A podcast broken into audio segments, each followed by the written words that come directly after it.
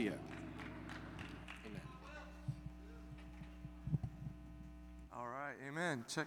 Can you hear me? Great, thank you guys. Good morning, South Bay Church. Uh, it's been some time. And uh, my wife and I, we're grateful to be here. Merry Christmas to everyone.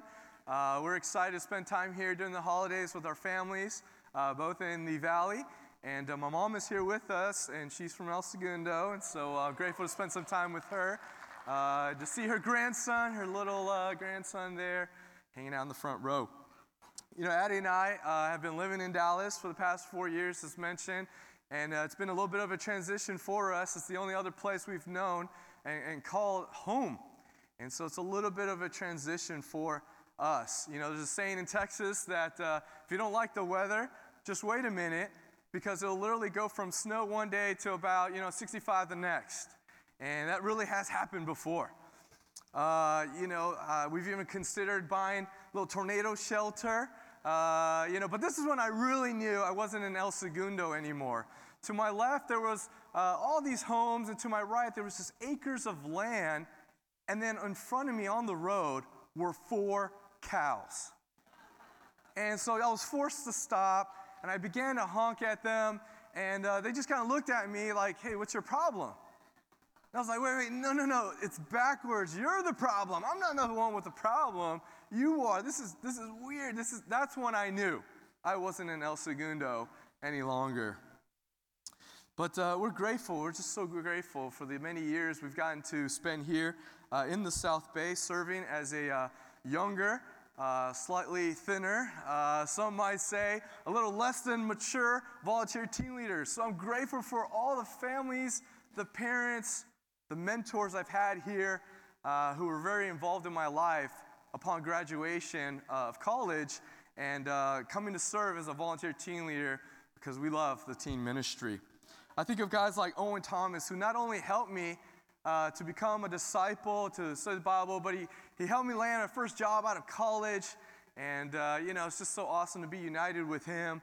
And uh, every March 13th, he always gets a phone call from me just thanking him uh, for studying the Bible with me and showing me God's love. So thankful for him. I think of Scott and Pat Achia. Uh, the Achias helped uh, me to really connect with all the families here as we came to South Bay to serve. Uh, that's how I met uh, the Casillas, uh, I think of Rico, the Costas, the Hoods. Uh, I'm sure there's plenty more I'm missing out here. Uh, but through them, I really got to know many of the families here in the South Bay and get connected right away. And I, you know, I can't say, I can't go without saying how much I love and respect Annie and Karina Wingy. we love them so much. I love just the, the weeks, the months, the years I got to spend with them at their kitchen table, uh, dinner, dinner table, as I came to feed their son spiritual food, they, they were feeding me physical food. So that was a great deal. And I got to study the Bible with their son Kyle and uh, to see him mature and grow up. Uh, it's really awesome to see who he's become. Uh, it's great to get his phone calls during his uh, spiritual uh, birthdays. And so, really thankful for that. so, I'm grateful for the South Bay Church and really who I've become uh, a lot has to, has to do with the South Bay Church here. And so uh, we're so indebted to you guys. You know, to remember, this concept of remembering, it's very biblical, as we'll see here today. And so, you know, while we remember the good old days, which is okay, but sometimes the, the good old days has this negative connotation. Like sometimes it means like, you know, those days, the high days, the, the good days are gone. We can't hit that pinnacle any longer. And so we don't want to see it that way. We want to see it more like, you know, those days are to fuel fresh faith for us in the years to come as we faithfully serve God. And so uh, we're going to be looking at here today, remembering forward. Today, the title of uh, today's lesson is Remember Forward, the last lesson of 2014. Remember forward. And so my prayer is that we could be better equipped uh, to reflect uh, on the year while also uh, having vision for the year to come. We're going to be looking at Philippians chapter 2, chapter 3. Have the slides here for me. Got a little clicker here. But before we do, let's go to God in a word of prayer. Father in heaven, we thank you so much that we could come before you here and decide to give, give of our hearts, give of our energy, to come and to exalt you, to call upon your name, and to give you praise and glory. God, thank you for the church. Thank you for the way you've created the church for us to function, to grow, to inspire, to move, and to help each other, to draw nearer to you. And I pray, Father, that you would remove all the distractions that would prevent us from really hearing your word, from being instructed, from being guided, being better equipped so we could walk away here ready and prepared for the 2015 year. Father, we love you. We thank you. In Jesus' name we pray. Amen. Amen. Philippians 3, verse 12. It says, Not that I have already attained all this or have already been made perfect, but I press on to take hold of that for which Christ Jesus took hold of me. Brothers, I do not consider myself yet to have taken hold of it, but one thing I do, forgetting what is behind and straining towards what is ahead. I press on towards the goal to win the prize for which God has called me heavenward in Christ Jesus. All of us who are mature should take such view of things. And if on some point you think differently, that too God will make clear to you. Only let us live up to what you've already attained. We're going to be breaking down here Philippians chapter 3, verse by verse, because I feel like there are five principles here that Paul gives to us that are necessary for us if we're going to strain toward what's ahead. First principle here is dissatisfaction. Dissatisfaction. Verse 12 I don't mean to say that I've already achieved these things or that I've already achieved perfection, but I keep working towards that day when I will finally be all that Christ Jesus saved me for and wants me to be. No, dear brothers and sisters, I am still not all I should be. You know, one thing that Paul can't be accused of here is wanting to settle. He was not yet fully satisfied or fulfilled, although he had come a long way in his life from killing Christians to now making Christians. He'd come a long way, but he knew better not to settle. No matter how good things were, no matter how bad things were.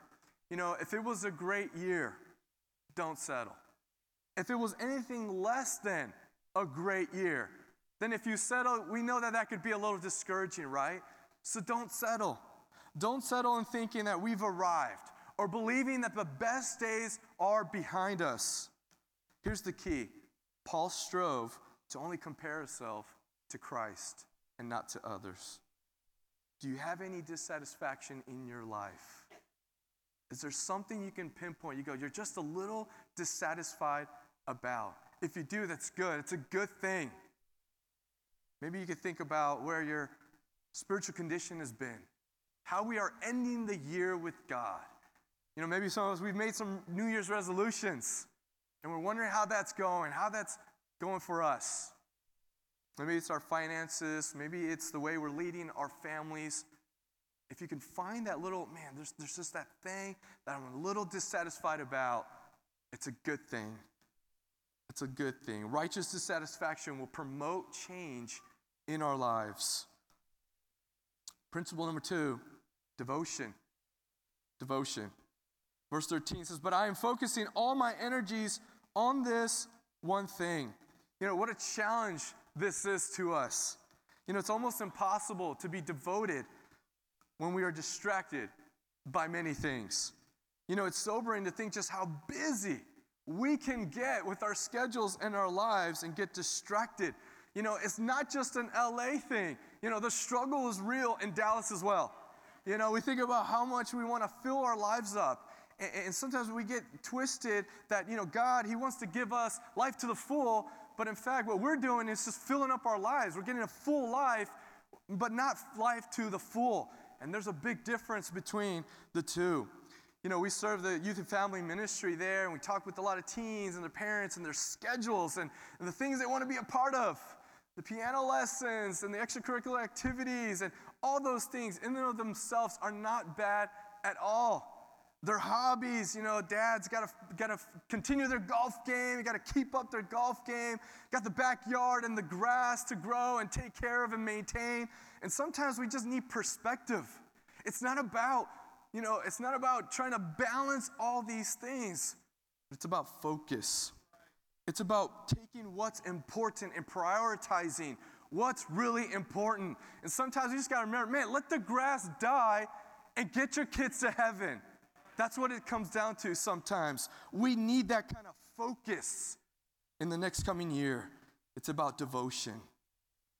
You know, what's the one thing you can look back on in 2014 and be thankful for? Because you were focused, you were devoted.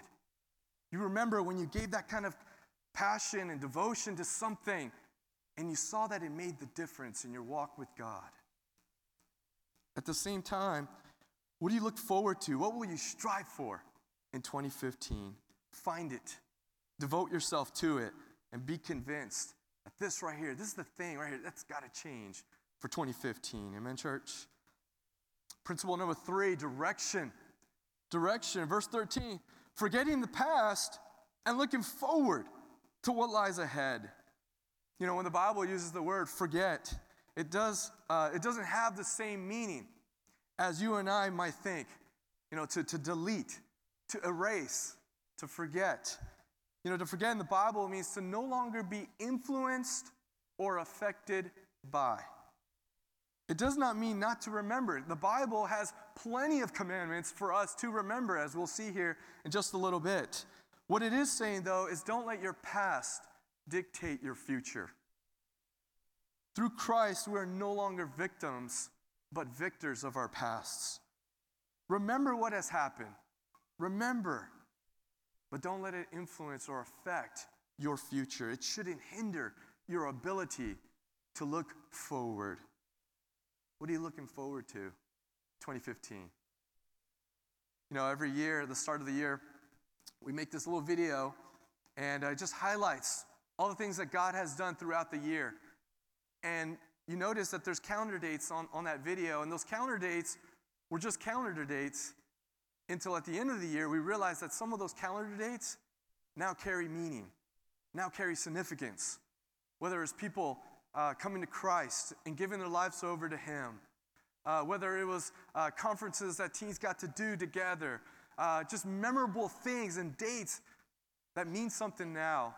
I look forward to in 2015 what these calendar dates that are just, you know, we see every year, what they'll mean for someone next year. Fourth principle here is determination. Determination, verse 14 I strain to reach the end of the race and receive the prize for which God, through Christ Jesus, is calling us up to heaven. You know, Paul says, uh, the Bible says that Paul strove, he, he strained towards, he pressed on towards, because he was determined to reach his goal. Paul wanted to see God do something great in his life and in his ministry. And notice that he says he was called, that it was us. He's calling us upward. Yes, individually, but collectively as a whole, he's calling us as a family upward into heaven. That that should be our goal, that each of us are seeing to it, that we're seeing and helping our brothers and sisters remain faithful with every passing year. Because the reality is, guys, we know at the end of this year, there are some who are not here that were. So he says, calling us upward.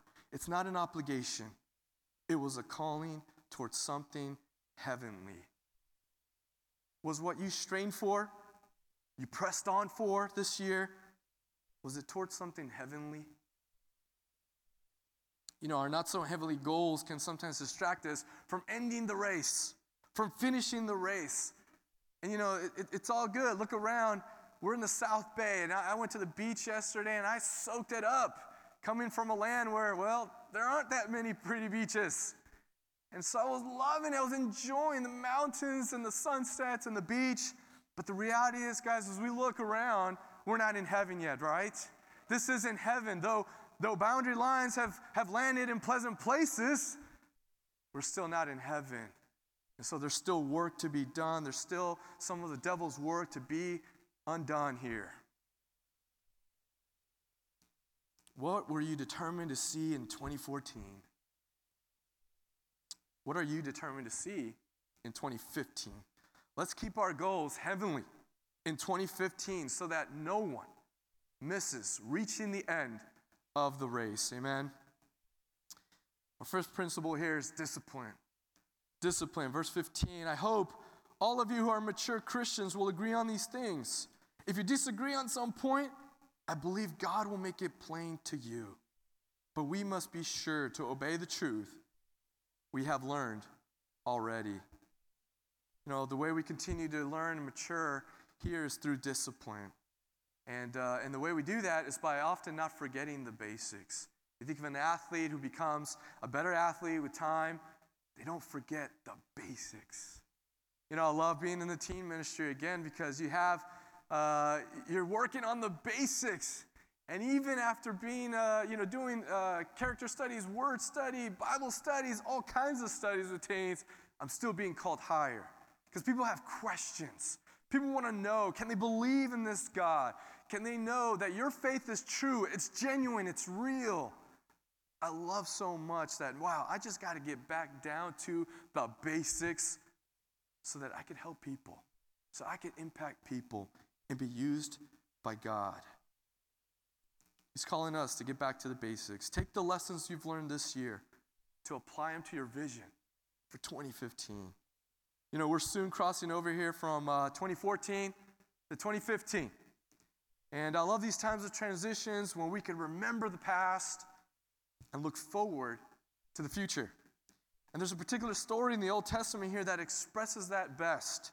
And it's the crossing uh, over of the Jordan by God's people as they left the, the desert into the promised land. And so we're going to be doing some reading here. We're going to follow along here. I have all the slides here for us. We're going to be reading from the Holman Christian Standard Bible as we read uh, this trek here of the Israelites that I believe we could take away from this morning. If you could put yourself in their shoes, picture yourself, you're, you're transitioning, you're making a, a crossing over from 2014 to 2015. They're going from the desert to the promised land. I believe there's a few principles that we could glean on here as we read from Joshua chapter 3. Verse 5 says, Joshua told the people, consecrate yourselves. Consecrate yourselves. In other words, prepare yourselves Prepare yourselves for holy living. Prepare yourselves to be set apart. It's very intentional. It's very purposeful to take personal inventory of your spiritual condition this year. Why? Because the Lord will do wonders among you. Do we believe that, church? That God will do wonders among you. So consecrate yourselves. Take personal responsibility to be challenged by your faith or lack thereof, where we've been, because God is preparing a great work for us. Verse 6 Then he said to the priest, Take the ark of the covenant and go on ahead of the people. So they carried the ark of the covenant and went ahead of them. The Lord spoke to Joshua, Today I will begin to exalt you in the sight of Israel, so they will know that I will be with you just as I was with Moses. Command the priests carrying the ark of the covenant when you reach the edge of the waters, stand in the Jordan. You know, we come to the river here and we stand on the edge at times, and God now, though, He's calling us. He's calling us in. We must be willing to get our feet wet. Reflect on 2014, and maybe you weren't willing or so willing in certain areas in your life to get your feet wet. If you're a disciple of Christ, there is no such thing as a sideline Christian. There's no such thing as us sitting on the sidelines while others are in the trenches for God. What has paralyzed you this year? What has kept you from getting your feet wet? Maybe you've been studying the Bible. Maybe you're seeking a relationship with God. What has kept you from getting wet? Verse 14 When the people broke camp to cross the Jordan, the priests carried the ark of the covenant ahead of the people. Now the Jordan overflows its banks through the harvest season. But as soon as the priests carrying the ark reached the Jordan, their feet touched the water at its edge, and the water flowing downstream stood still, rising up in a mass that extended as far as Adam, a city uh, next to Zarethan. The water flowing downstream into the Dead Sea was completely cut off, and the people crossed opposite Jericho. The priest carrying the ark of the Lord's covenant stood firmly on dry ground in the middle of the Jordan. While all Israel crossed on dry ground into the entire nation had finished crossing the Jordan. God was doing something amazing here, right? In Joshua chapter 4, I think I'm missing the slides huh, for you. I'm sorry. Verse 4 Joshua summoned the 12 men selected from the Israelites, one man for each tribe, and said to them, Go across the ark of the Lord your God in the middle of the Jordan. Each of you lift a stone onto his shoulder, one for each of the Israelite tribes, so that this will be a sign among you. In the future, when your children ask you, What do these stones mean to you? you should tell them. The waters of the Jordan were cut off in front of the ark of the Lord's covenant. When he crossed the Jordan, the Jordan's waters were cut off. Therefore, these stones will always be a memorial for the Israelites. And on that day, verse 14, on that day, the Lord exalted Joshua in the sight of all Israel, and they revered him throughout his life. As they revered Moses, the Lord told Joshua, Command the priests who carry the ark of the testimony to come up from the Jordan. So Joshua commanded the priests, Come up from the Jordan.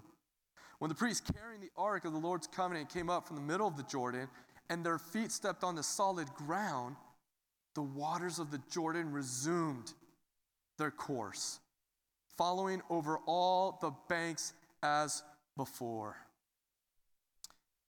Then Joshua set up in Gilgal the 12 stones they had taken from the Jordan, and he said to the Israelites, When your children ask their fathers in the future, what is the meaning of these stones? You should tell your children Israel crossed the Jordan on dry ground. For the Lord your God dried up the waters of the Jordan before you until you had crossed over, just as the Lord your God did to the Red Sea, which he dried up before us until we had crossed over. You know, what did they do as they crossed over? Well, they brought stones from the other side, one for each tribe as they were carried and led by God. And they represented them being brought into the promised land. And on the other side, they, they erected this memorial for God. And what did it serve? What purpose did this serve?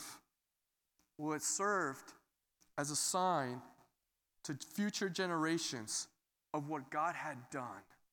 That this is not just for our children, but this is for our children's children's who the Lord is and what He's capable of.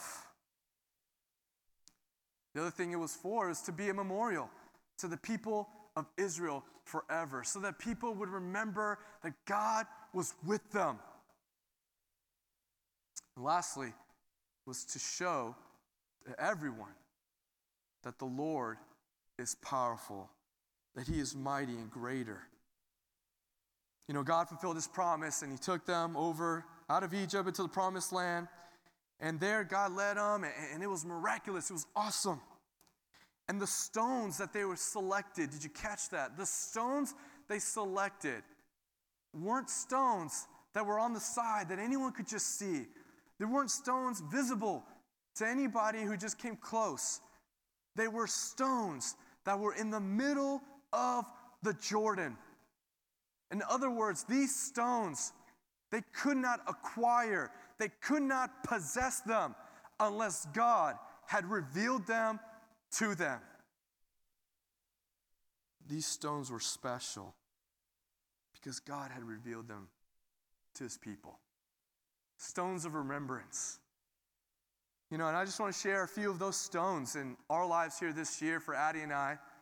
Have a few pictures, have a few slides that when I think of 2014, these are some of the things I remember. And as we're almost winding down here, the sermon is going to be pre- it's, it's almost done be preached, but it's not done until you go home. I want to give you this homework. I want you to take time with your family, with your spouse, with your children, with your family group. Get together and talk about the stones of remembrance for this year. Think it through. I want to share a few of us here, of, of ours this year. This is May 13th. This is when our little baby boy, Emmanuel, was born. And uh, yeah, he's uh, crossed his hands there. He looks like he's praying, trying to be all spiritual. This guy. Um, but uh, I look at that and I just go, wow, you know, Texan born baby boy. I, I just, you couldn't have thunk that, you know, you just couldn't have. Especially when my humanistic thinking is, God, you know, I, I've grown up with sisters. I didn't grow up with a dad. So, God, you know, I know you bless us with a child. I hope maybe is it, if it's a girl, I think I'd do a little better job being a, being a parent. Uh, you know, I'm kind of in touch with my feelings a little bit more. So, God, that'd be awesome. Because having a son, God, I just feel like I'm not sure. I, am I'm, I'm clueless. I'm, I'm a little nervous. I'm scared. That's exactly what God wants me to be, to be dependent on Him. I'm so grateful for Him. That, that's a miracle. And my beautiful wife there, just hanging strong, and that's our little baby boy, Emmanuel. And uh, this is a more recent picture of him. Uh, he's laughing a lot, and he's got big hair. He's, he's a Texan, so that makes sense. It's a picture of teen camp this year. My wife and I, on top of having our baby boy in May, we got to serve as directors for teen camp, and it's just been a, a big turn. The Dallas church is making a big turn in, a in, in health and growth, and uh, it's such a privilege to serve with so many faithful young men and women who want to serve the next generation, who want to build uh, and help grow a, a, dynamic and thriving youth and family ministry across the state of Texas. And uh, that's just a, a, picture of us just doing what we do, having fun. Um, this is November time. This just happened uh, last month, and this is uh, our teen led conference. And uh, every year we put the responsibility on our teens to host a conference uh, similar to an ICMC, what the campus would do. And it's, uh, it's done by teens for teens. And so we have uh, you know, delegates represent every city. We have meetings upon meetings upon meetings. They learn to work in groups. They learn to take responsibility and come up from everything from the title, the invites, the sermons, the uh, breakout classrooms, the activities. There's a flash mob right there, some of the teams were doing. That, that was just, that was a vision. That was a, a little mustard seed of faith that we should start doing these. And this is our second annual, this is our second year doing it. And uh, what a privilege for Addie and I to be able to host uh, this year's uh, teen led conference there. And at the end of the conference there, it was very special for my wife and I, as uh, those are some of my really great friends there. This are our evangelist uh, and, and, his wife, Derek and Leanne Vett, the Hoopers, who are grandma and grandpa to us. We spent our Thanksgiving there as we can't come back here to LA. Uh, but we were appointed uh, evangelist and women's ministry leader uh, that weekend. And I look at that and I go, man, again, who would have thunk that? Owen Thomas wouldn't, man. but again, this is, this is God, this is His glory, this is for Him. And there's many others. I don't think I had any other slides there for us, but I think of just even financially for us. You know, it's a big deal, right, to get out of debt, right? And uh, we finally cut ties with Sallie Mae, divorced Sallie Mae. We're done. And uh, we're debt free and, uh, you know, on a minister's salary. It's awesome. But uh, just really grateful, uh, again, holding on to God's principles. And, and if you've, you've, you've been there, you're debt free, man, it's awesome feeling. If you're not there yet, hold on. It works. Trust God and His principles.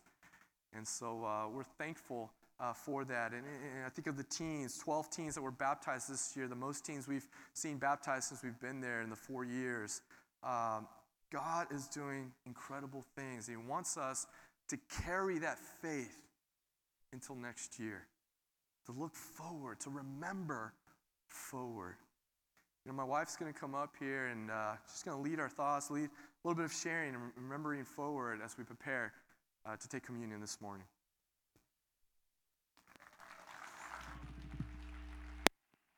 Good morning.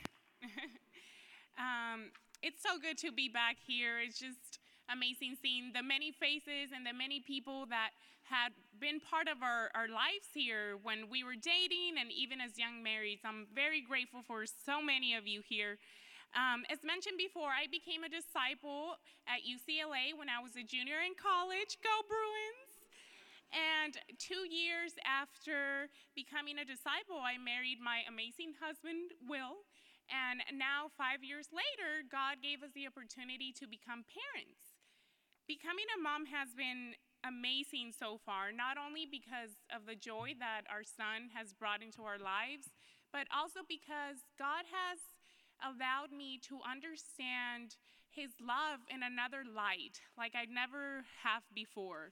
Um, for one, I feel like God, through motherhood, has really helped me understand His unconditional love just a little better. Because it's something that I, I've always wrestled with. Like, how can God love me so much despite my shortcomings? And I know when I look at my son, I can't think of anything he could ever do that could make me stop loving him. And I know that that's how God views us. And secondly, God has taught me that He's always with us, even when it doesn't feel like it.